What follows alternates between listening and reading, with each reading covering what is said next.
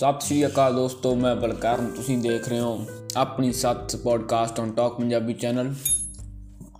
ਅੱਜ ਆਪਾਂ ਉਸ ਵਿਸ਼ੇ ਬਾਰੇ ਗੱਲ ਕਰਨ ਜਾ ਰਹੇ ਹਾਂ ਜਿਸ 'ਤੇ ਤੁਸੀਂ ਇਹ ਪੋਡਕਾਸਟ ਦੇਖ ਰਹੇ ਹੋ, ਜੋ ਹਰ ਵੇਲੇ ਤੁਹਾਡੇ ਹੁਣ ਕੋਲ ਰਹਿੰਦਾ, ਮੇਰੇ ਕੋਲ ਰਹਿੰਦਾ।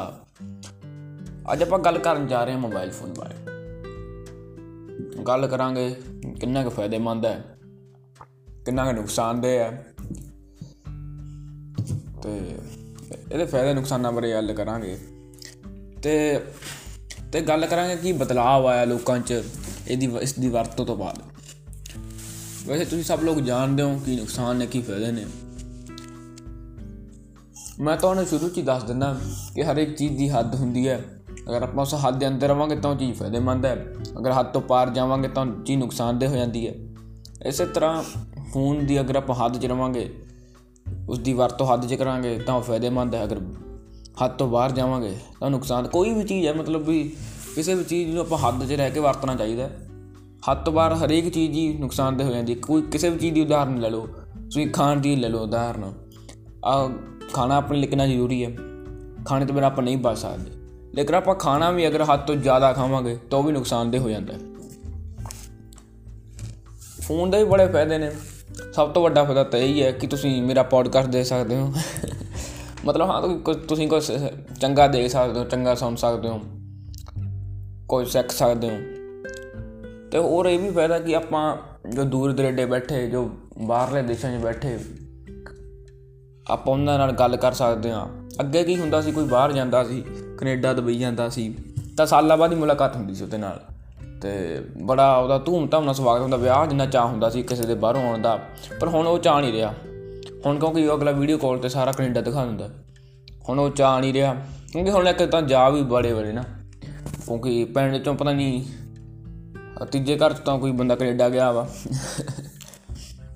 ਅਤੇ ਆਹ ਲੋਕਾਂ ਨੂੰ ਚਾਅ ਨਹੀਂ ਰਿਹਾ। ਵੈਸੇ ਅਤੇ ਫਾਇਦੇ ਵੀ ਬੜੇ ਨੇ, ਹਰੇਕ ਚੀਜ਼ ਦੇ ਫਾਇਦੇ ਨੇ, ਬੜੇ ਨੁਕਸਾਨ ਵੀ ਨੇ। ਔਰ ਔਰ ਵੀ ਬੜੇ ਫਾਇਦੇ ਨੇ ਫੋਨ ਦੇ, ਜਿਵੇਂ ਕਿ ਮੈਨੂੰ ਹੁਣ ਫਾਇਦੇ ਸੋਚਣ 'ਚ ਜ਼ਿਆਦਾ ਸਮਾਂ ਲੱਗ ਰਿਹਾ ਵੈਸੇ, ਕਿਉਂਕਿ ਨੁਕਸਾਨ ਜ਼ਿਆਦਾ ਨੇ।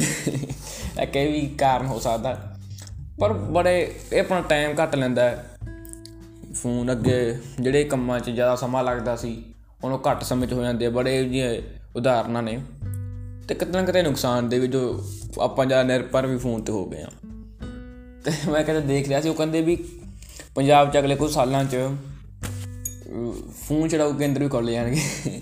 ਹੋ ਸਕਦਾ ਪੰਜਾਬ 'ਚ ਨਹੀਂ, ਮੈਨੂੰ ਲੱਗਦਾ ਪੂਰੇ ਦੁਨੀਆ 'ਚ ਖੋਲ੍ਹੇ ਜਾਣਗੇ, ਕਿਉਂਕਿ ਇਹ ਵੀ ਇੱਕ ਨਸ਼ਾ ਹੈ। ਜਿਵੇਂ ਮੈਂ ਤੁਹਾਨੂੰ ਪਹਿਲਾਂ ਸ਼ੁਰੂ 'ਚ ਦੱਸਤਾ ਸੀ ਕਿ ਹਰੇਕ ਚੀਜ਼ ਦੀ ਹੱਦ ਹੁੰਦੀ ਹੈ, ਸੋ ਹੱਦ 'ਚ ਵਰਤਣੀ ਚਾਹੀਦੀ ਹੈ।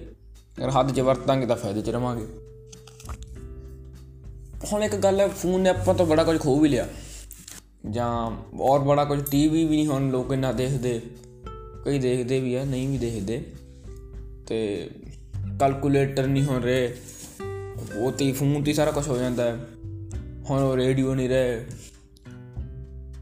ਨਾ ਹੀ ਉਹ ਹੁਣ ਤਾਰ ਵਾਲੇ ਰਹੇ ਆ, ਤਾਰ ਵਾਲੇ ਫੋਨ, ਹੈ ਨਾ, ਟੈਲੀਫੋਨ ਨਹੀਂ ਰਹੇ। ਸਭ ਕੁਝ ਫੋਨ ਨੇ ਖੋਹ ਲਿਆ ਆਪਾਂ ਤੋਂ।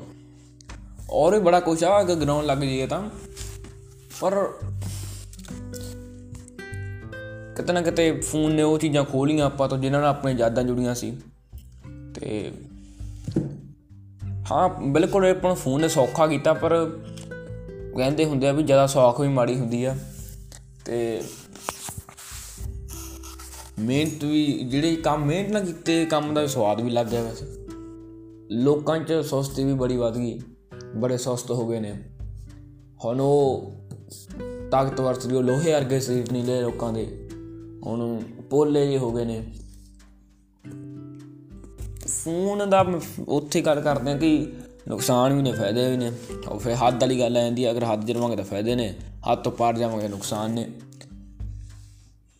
ਹਾਂਜੀ, ਬਸ ਇੰਨਾ ਕੁ ਸੀ ਅੱਜ। ਧੰਨਵਾਦ।